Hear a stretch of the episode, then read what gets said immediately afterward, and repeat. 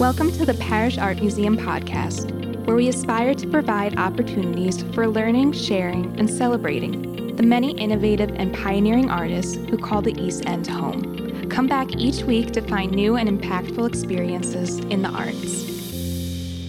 Hi, everybody. I wanted to welcome you to this series of talks I wanted to do on Helen Frankenthaler in Provincetown, our wonderful show, which I hope you've all had a chance to see or you will after this. It's been a real thrill to obviously bring it to the Parrish. It was organized by the Provincetown Art Association Museum in Provincetown, shown there last summer with the Frankenthaler Foundation and with Lise Motherwell, who is a stepdaughter of the artist, uh, of course, the daughter of uh, Robert Motherwell, her husband at the time, much of the time in Provincetown. So interesting with Lise and from many other uh, people who sort of had firsthand knowledge of these years. A great deal has been written about them. We will just focus on Provincetown and the time she spent there. Her first summer in Provincetown was in 1950. She had, in fact, studied art throughout high school. She was born in the Upper East Side of New York. She went to the Dalton School and interestingly enough, one painter named Rufino Tamayo, the great Mexican modernist, was there at that point teaching. So she learned really from him. He was a devotee of Picasso. He'd really come to New York because everyone else in Mexico, like Siqueiros and uh, Rivera, was painting politically committed works. And Tamayo was really a thoroughgoing cubist and really went with the French, you know, I say School of Paris. So she really learned about that very early on. Tamayo admired her early work very much. She went on to Bennington College, a very progressive school in Bennington, Vermont. Then it was all women. Uh, had wonderful teachers, and actually Paul Feeley, who would go on to be really a peer of hers in the uh, art world, was there teaching as well. Again, singled out for her curiosity, inventiveness, and what she was doing with art, even at that time. She met a rather influential person in the art world, one Clement Greenberg, when she was at her first year in New York and she had graduated from Bennington and she was starting out in the art world. She had the brilliant idea of organizing an exhibition of Bennington alumni, that would be NAE alumni, uh, for uh, the Jacques Seligmann Gallery, a very prominent Upper East Side gallery. And she invited some critics, and one of them was Clement Greenberg, uh, who actually showed up. Um, you may know that he was a prominent writer, um, also great, great champion of abstract expressionism and Jackson Pollock. And though Helen later wrote that he didn't think much of her painting in the show, uh, they started a what we'd now call a relationship for about five years. Pretty much it was like getting a graduate degree and a PhD and everything combined in the art world through travel and through meeting people. And the, one of the first things he did, that show was in 1950, and when she'd graduated from college, now keep in mind she's what now? 21, 22, right? Very young still. And Greenberg said to her, You must go and study in Provincetown. The great German emigre Hans Hofmann, who had come over really in the 30s and had a school in New York established. In the summer of 34, he established a, a school in Provincetown as well. So, this was, of course, an art uh, center, not unlike, I think we claim it first here on the east end of Long Island. Uh, Provincetown is also, that tip of Cape Cod is also called the east end, which leads to much confusion if you're talking about both of them. But actually, certainly with artists coming out, and, and Chase's uh, school in the Shinnecock Hills is 1891. Charles Webster Hawthorne, painter who worked with Chase, uh, there at the school and as an instructor decided to start his own school in Provincetown. So by the turn of the century, they had a school too there. Uh, so Hofmann was in that lineage. Frankenthaler dutifully went to, but only for three weeks, and she was smart enough to listen to Greenberg when he had advice, and it was very good advice because it put her sort of in the nexus of other artists who were working there. Lee Krasner had been there some years before, Robert De Niro Sr., Nell Blaine was there. This is where people went. It was a great place to go, right? How many of you know Provincetown? It's quite wonderful. I'd never been there till last summer, but you can see obviously the attraction. Well before that, Thomas Hart Benton was there, Pollock went there. So it had that reputation, probably stronger in the first half of the 20th century than, than the East End here. At any rate, there she is in the studio in Provincetown where the students worked.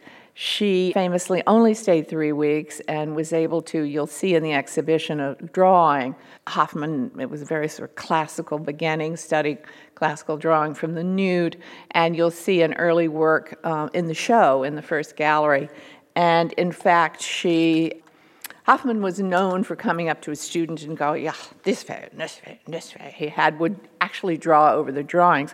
Helen Man- Frankenthaler managed to fend him off. You'll see a little square upper right that Hofmann drew on. But he was a very animated teacher. He talked about the push and pull of color uh, in a painting, sort of a another you know formal consideration but she took it all in and it was a very important summer for her. She was um, this was one of the paintings she did there. It's called provincetown bay.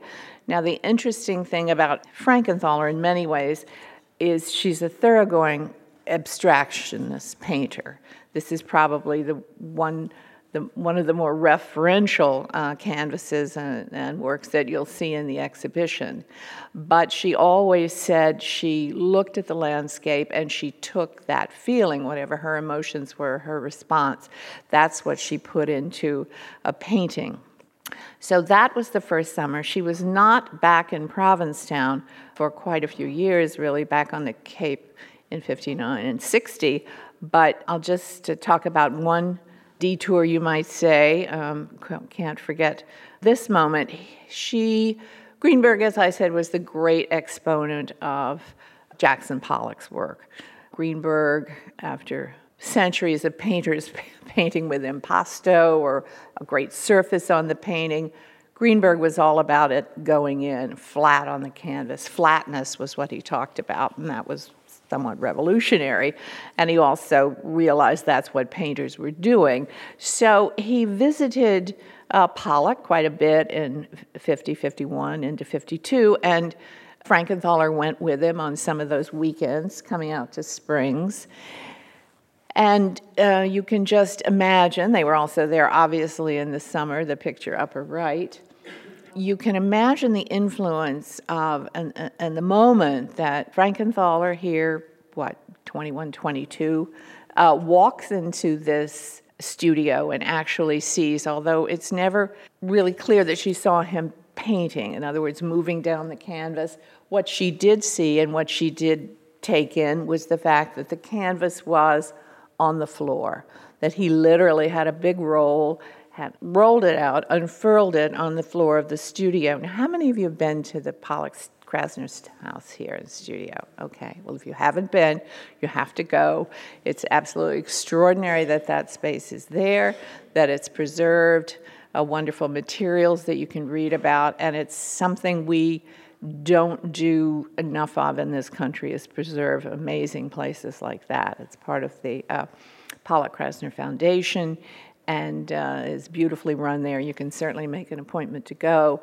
And you, you when you see the size of the studio, you can just imagine uh, coming into a studio full of these. This is a period where it had actually been a rather dry period in his work. Don't think he's got it right there, but Krasner had in fact ordered. That's of course his wife, Lee Krasner, um, in the back. Wonderful artist herself, of course. Has anyone seen the big show in London? Is apparently quite extraordinary show there now, a full retrospective of her work.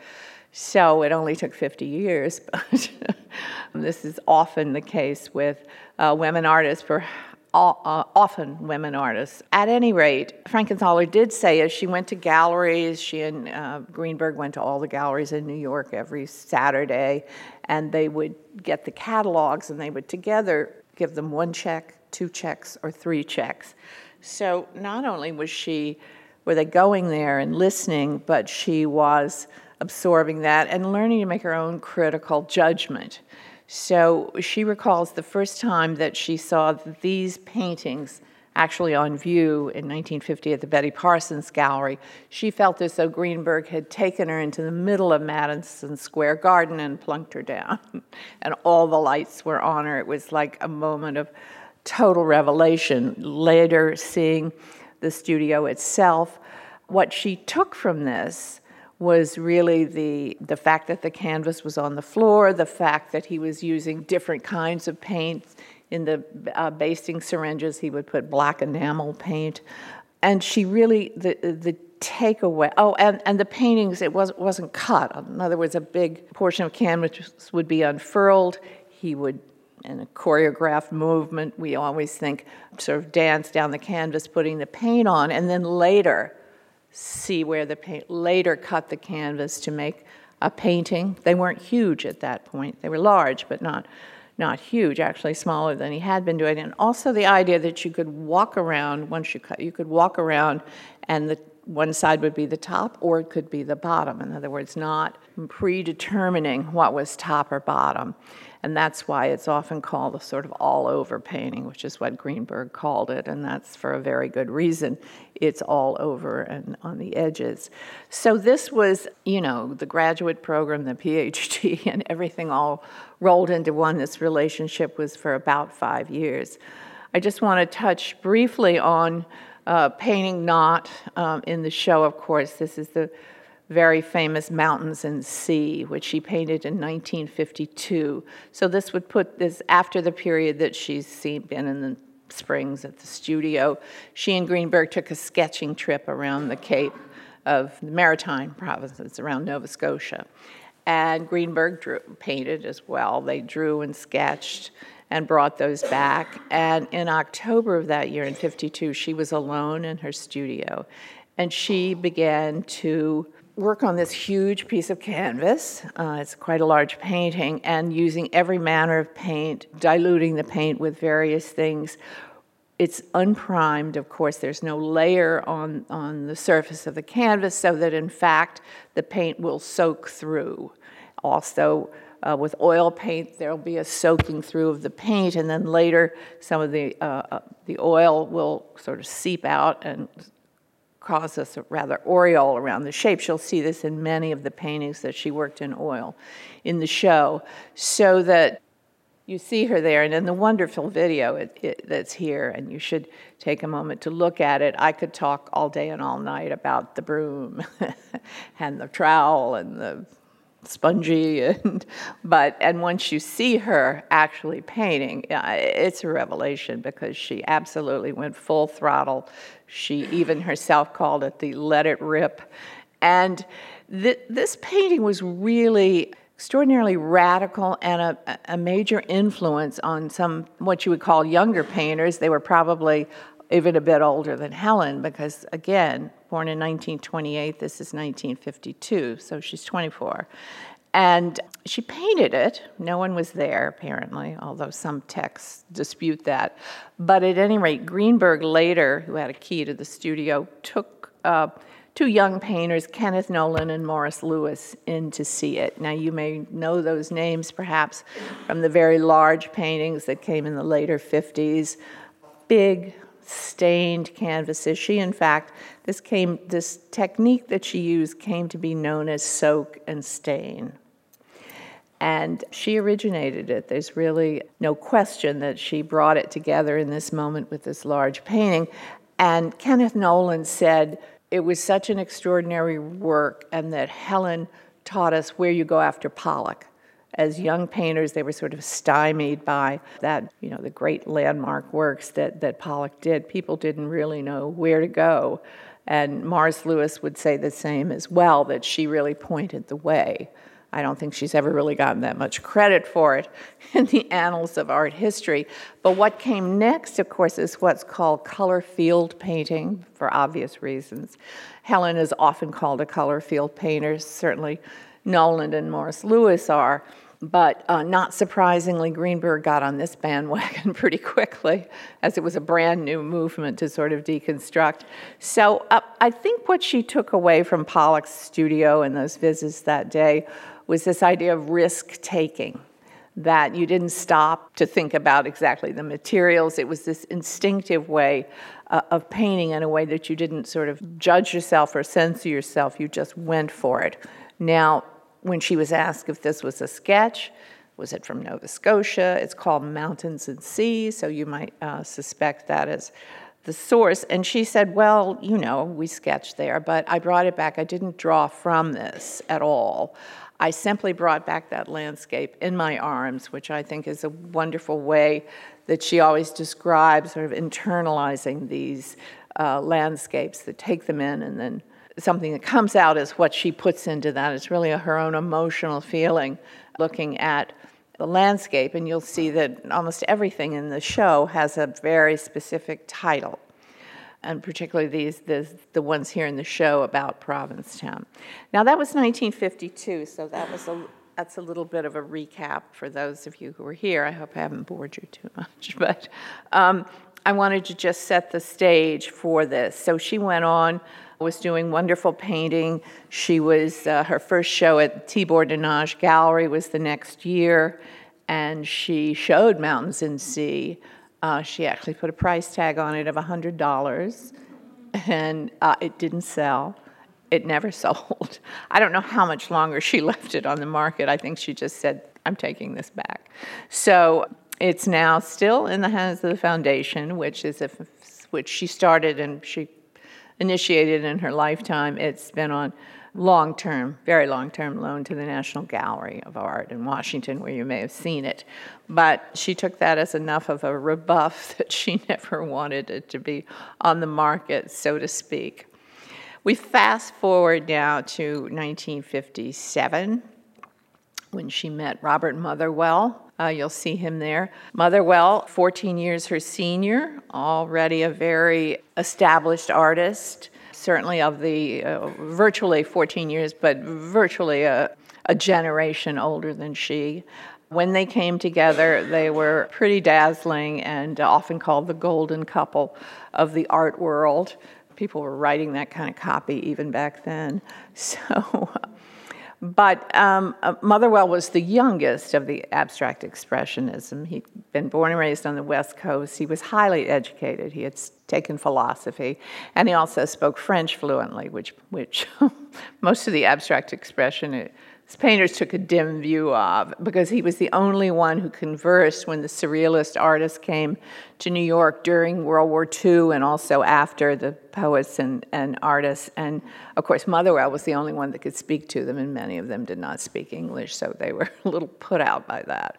But he was, by all accounts, a you know, brilliant man, not the most animated of people, but uh, even according to his daughter, but that Helen really brought that out in him. There's a wonderful passage that his friend, the, the critic, Jack Flam, once wrote. Though she was almost 14 years younger, it was she who took him under her wing. He spoke French well, and thus he was the only one who could really communicate, as I say. And he had been going through something of a fallow period at that point, a block in his art. He really didn't know where to go, and something about the energy and the real energy and the work ethic, I think, of Frankenthaler brought him out of that. They did take a very long honeymoon, the whole summer of 58 in Europe, but of course they were looking at art and working the whole time, so to speak, they took, in the end, they took a villa in Saint Jean de Luz, which is on the Atlantic coast of France, and they, a little fishing village, but there was an old villa out of town which they rented. They both had spaces to paint, and it was just apparently a wonderful way that they began to, to uh, their lives together. Frankenthaler never had to sort of subvert her career to his the way, as we learn, many uh, wives of uh, painters do. It's, it's not unusual that one career is focused on, but they seem to have uh, achieved a balance of working in tandem. I think an interesting, she wrote a postcard to her friend uh, Grace Hartigan, a fellow painter. She wrote a postcard from, uh, or a letter actually, from France, and you'll see in the vitrines and with all the archival material, it's really stunning the way people sat down and wrote long, long letters to one another. And these contain, Helen is such a valuable and you know, honest writer that you, you, can glean so much from that, as, as many, many archivists and archivists and scholars have. She had a, a friend from college named Sonya Rudikoff, who, whom she wrote over 500 letters to over the course of their lives. And that's uh, such an extraordinary trove now at Princeton. Uh, library, the letters she wrote to Grace Hartigan, which are particularly interesting because she's writing to a fellow painter uh, Grace, who sort of came out of that um, Abex movement, but was already a figurative painter, and they both showed together at Tibor de Gallery. So she writes to Grace and she says, Now, this is from the villa in France on the honeymoon. I'm sitting on the porch, sipping a 5 p.m. vermouth in a bathing suit, listening to jazz hot on the portable. We've both been working a great deal. That would be she and Bob. I thought after so many months not working that I'd suffer real birth pains, but somehow in three days I started and kept going like one possessed. This is because I had been traveling a good two months in. Um, that's great honeymoon, a good two months in Europe before they stopped and, and in St. John de Luz all the feelings and ideas I'd been storing up poured out, and I couldn't get the materials to fly fast enough.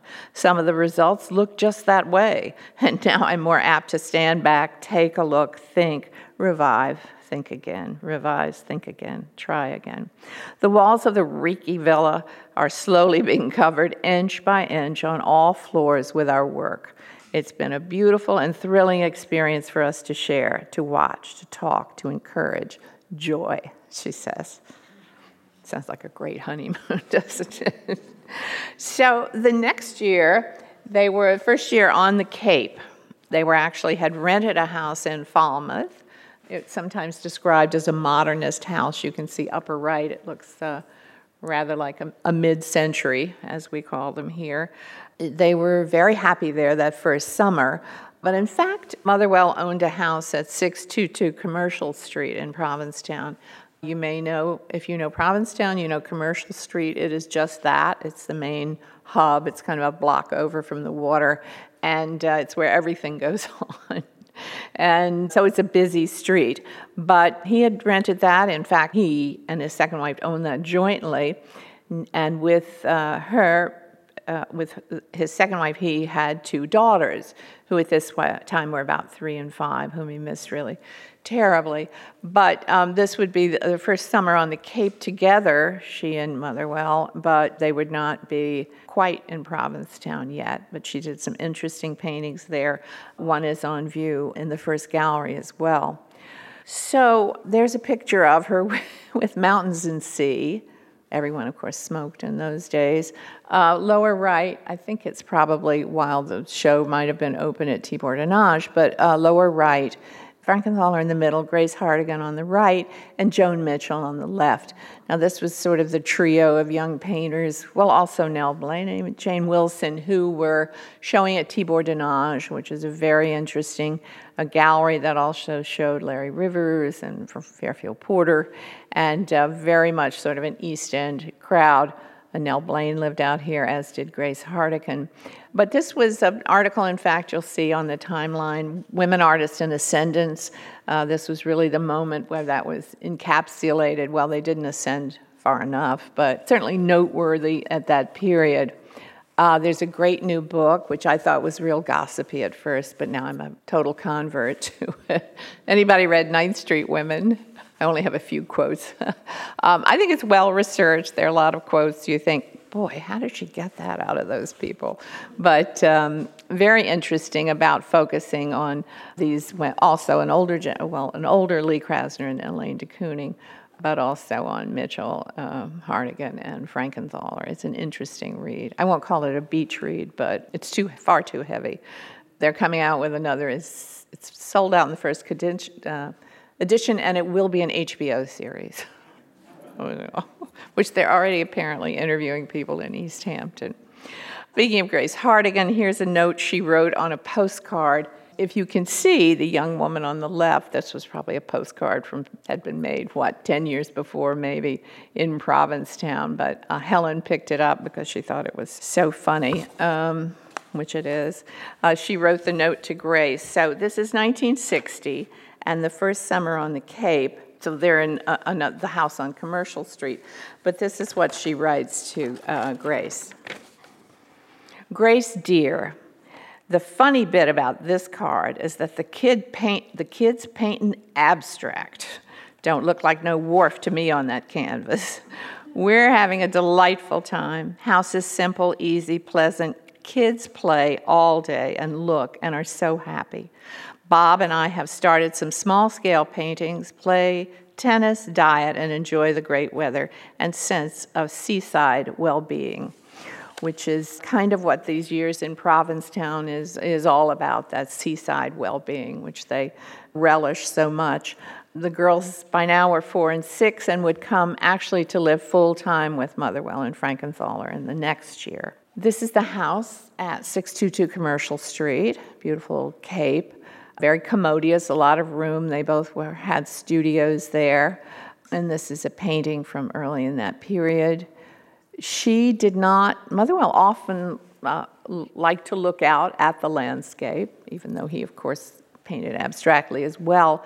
Frankenthaler, not so much. She might get the inspiration from one of her two uh, daily swims, as Lise Motherwell has told us, or from anything else she might see uh, in the landscape around her.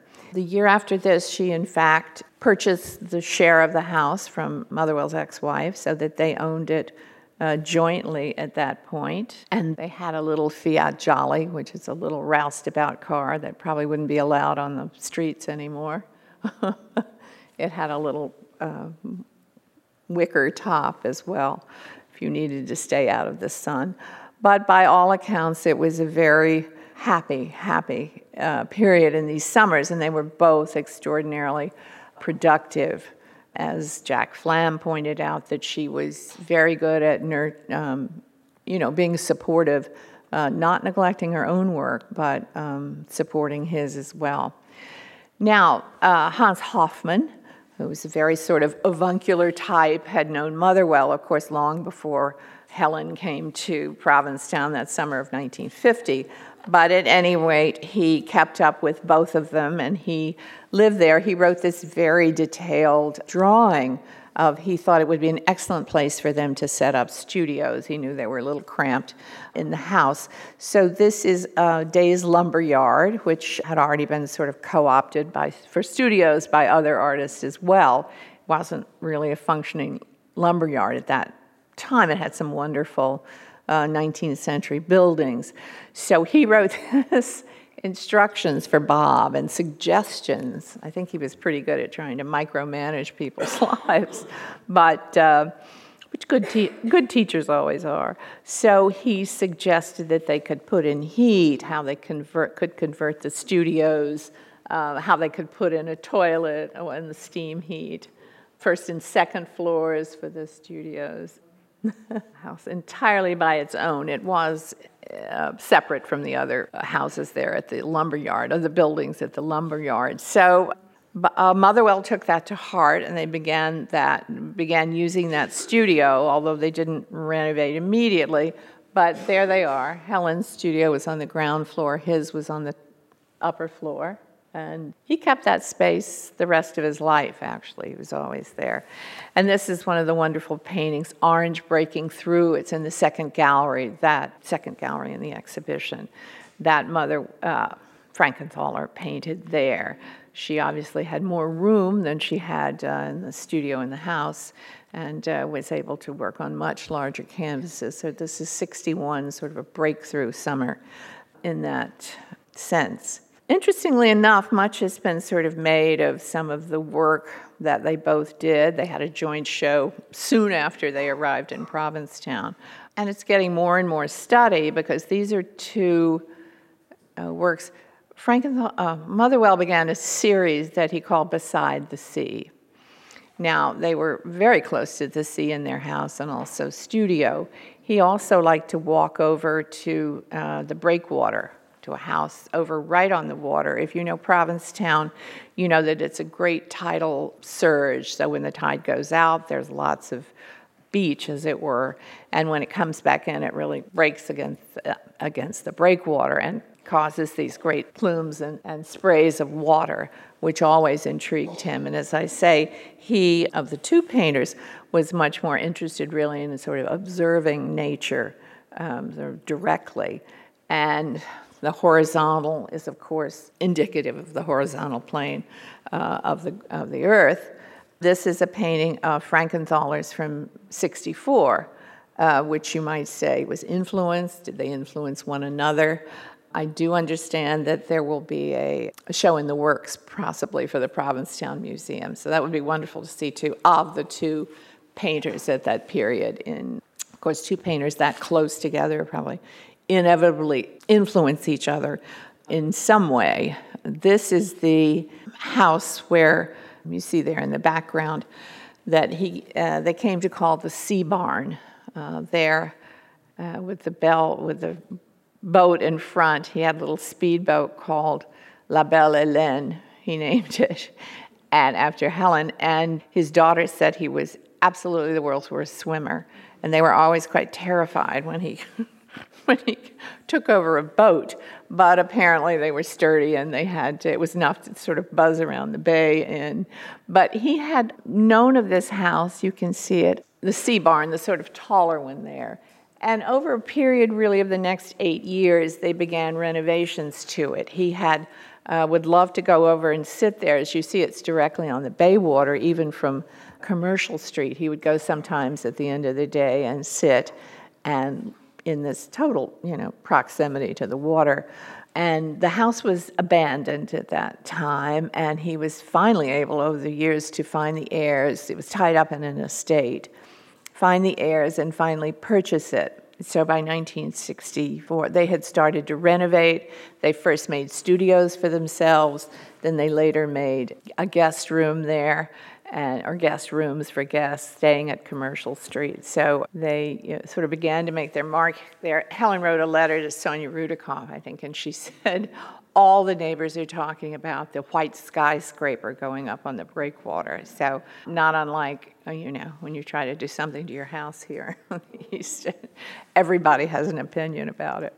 But there she is on the patio. You can see that sort of deck in front of the house, which is where they entertained and had a lot of visitors. That's Barbara Rose, the wonderful writer who came and did a in a later year did a wonderful interview with Frankenthaler, but that's the sort of patio on the deck there. So they were able to entertain, although Helen said any guests, even ones staying in proximity, that they would be welcome at 7:30. Well, you know, not to start the cocktail hour too soon. Her stepdaughter Lise Motherwell talks about uh, she and her sister going off to play or to camp early in the day, but they were expected to return for uh, lunch every day, and that she and uh, Motherwell and Frankenthaler would always sit for lunch together. The girls, of course, would not go to the grown up dinners at that point, but Motherwell also painted, by some accounts, you know, well into the night. And Frankenthaler often kept apparently a daybed also in his studio where if she wanted to go visit and it was getting late, she might even, um, well, at least lie down for that moment. But they were sort of on different schedules as far as that meant, and maybe was the secret to their happiness, who knows. But uh, they would always come together for the lunch and then for entertaining. Now, Motherwell is not too big on the social socializing, and Frankenthaler herself obviously didn't want it to intrude on her uh, time in the studio very prolific summers, really, for both of them. And um, well, she famously said that when she arrived, he had neither, he didn't have a phone and no television. She said she was all right with no television, but she finally, after some years, won, and they did install a phone finally. But he really didn't like to be disturbed uh, that way. So these first summers, when they had acquired the Sea Barn, had studios there, still living on Commercial Street, just this fantastic series of paintings, which are in the uh, the large gallery on the left as you go in. Cool summer, Provincetown, or the Provincetown Cape. Oh, I'm sorry, the Cape. Beautiful painting. This is the breakwater again, evident that what Frankenthaler is looking at is nature, but obviously totally abstracted from that. Uh, Lise Motherwell tells us she was a fantastic swimmer. And the thing at the sea barn, you could go out and just leap off over the breakwater. Well, when the tide was in, when the water was deep enough, obviously. But you could swim right there, go down the ladder to go into the bay, and that Helen swam most, at least twice a day. She was an avid swimmer, and a way for her to, you know, break the break the pattern of being in the studio. Again, in the large room, uh, blue abstraction. Now, this is getting into a bit later in 64, absolutely gorgeous paintings, all of these. She did switch to an, and you might see that in the work, she did switch to acrylic. Uh, at one point, though, she went back and forth with acrylic and oil. Uh, the thing, of course, and still painting on the floor, none of these are easel paintings. She did go back and forth. Acrylic obviously had the had the uh, feature of being it would dry much faster a lot of new product coming in in acrylics versus oil at that period. So she enjoyed the acrylic and, of course, would soak into this, the surface some, still unprimed canvas, but it had the great property of drying quickly, obviously. And both of them, at the end of the summer, both she and Motherwell would roll everything or re roll or get everything ready to go back to New York.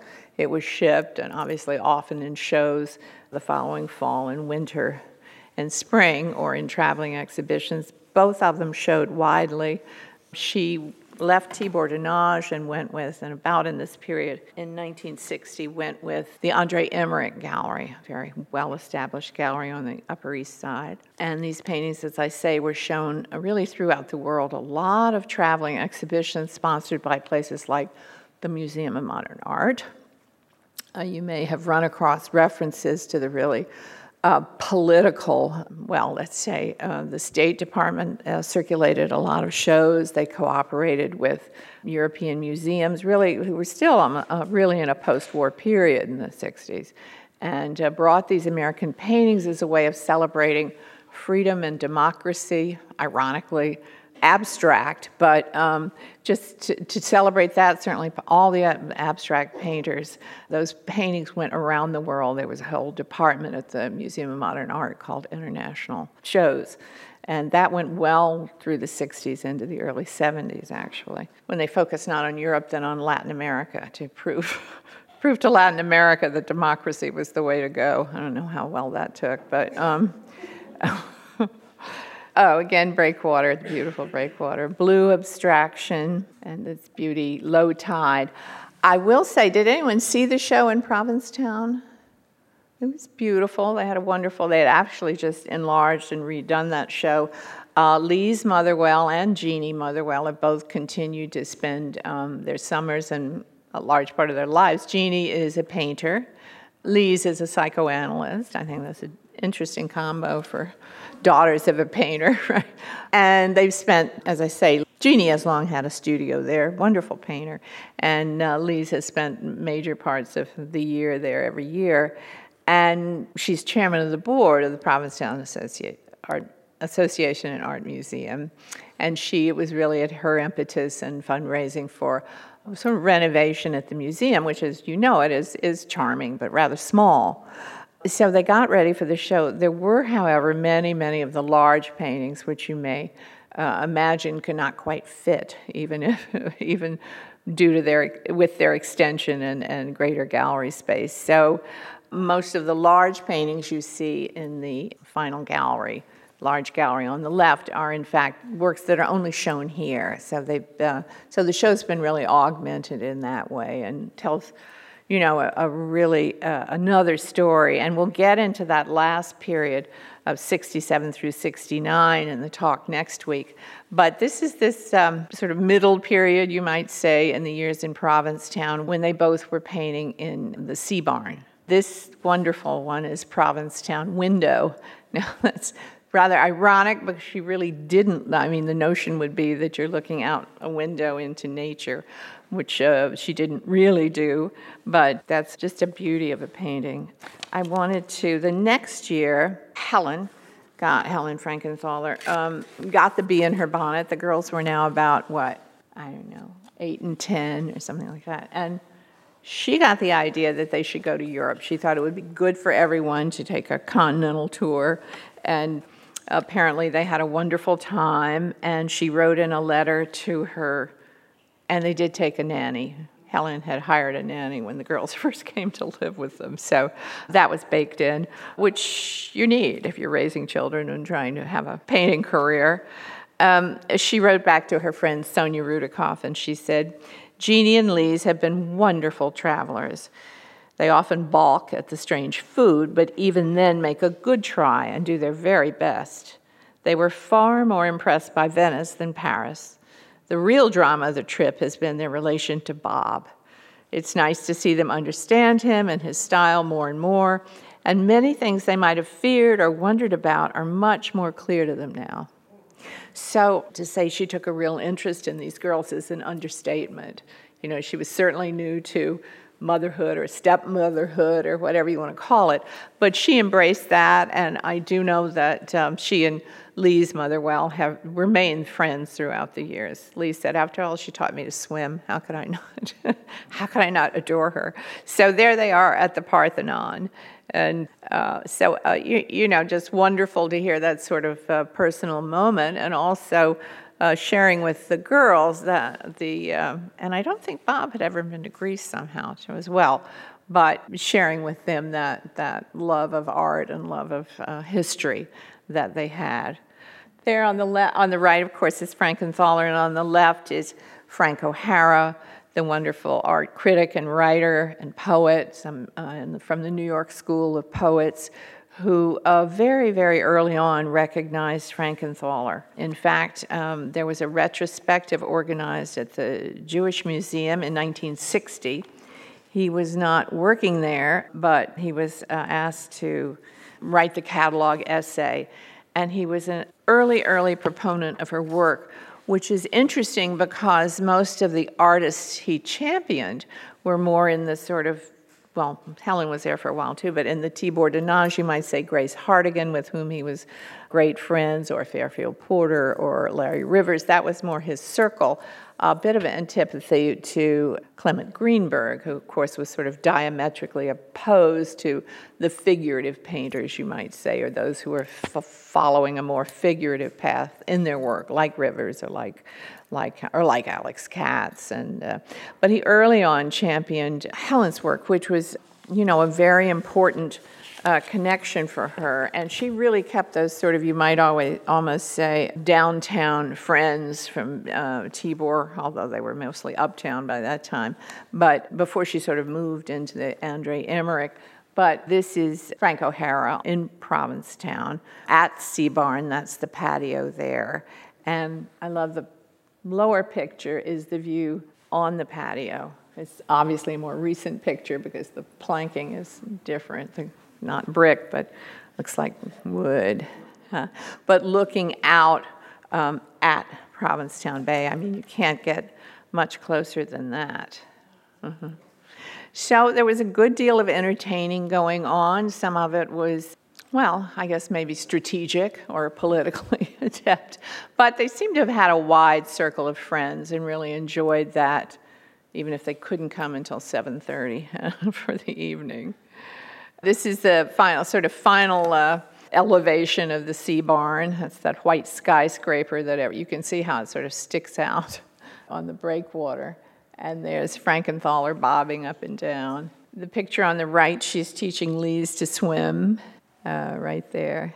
Kind of steep steps down. This is a part, this is actually back at 622 Commercial Street because you can see the house is sort of chock a block there, just a stockade front uh, fence separate. It reminds me of Sag Harbor, where your where your neighbors you can you, most of them you can reach out and touch. It's so close. So this is back in the mid '60s. That's Hans Hofmann, upper left, whom uh, they saw frequently. That's Bill Seitz, William Seitz next, and the center on the back, who was at that point had worked at MoMA. That's little Lise there. Uh, that's Bob Motherwell. And this is Irma Seitz, who's Bill Seitz's wife. That's Jeannie. And that's one Henry Geldzahler who got around too. So this could be pretty typical of a dinner party. I think it's 622 Commercial Street. On the right is a um, big calendar was kept of the, all these sort of social engagements or things that need to be ordered for dinners or any of the things that you might uh, need to do to keep a summer schedule going.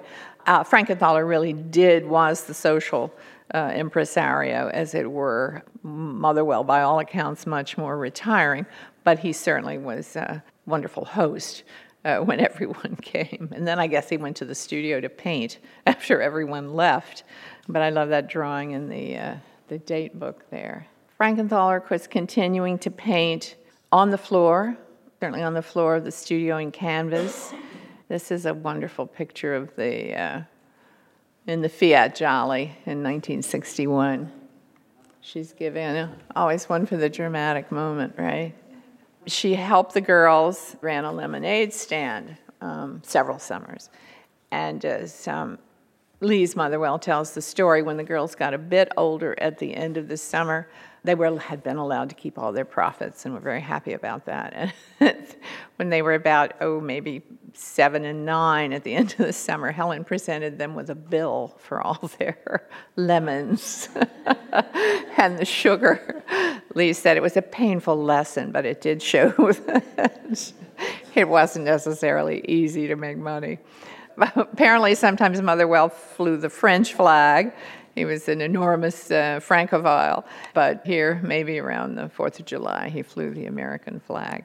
So I, I just wanted to, uh, this is, you, you might say, the halcyon period uh, for the golden couple. This is when they were, I won't say it's most productive, but they were very productive and very happy in those summers with the girls and other trips that they made. Each of them grew a great deal, really, in their careers. As Jack Flam said, Motherwell had sort of gone into a more fallow period in his painting after 20 years, and, and Frankenthaler really revitalized it. I, she continued to paint with enormous energy. If you see the video, if you stop and have a chance to look at that, you see the kind of energy and really uh, determination, and that, you know, really above all, the risk taking in painting that way. I don't think she got too many um, second chances in that way, uh, sometimes called one shot. the Mountains and Sea was always famously called the one shot painting, which annoyed her quite a good deal because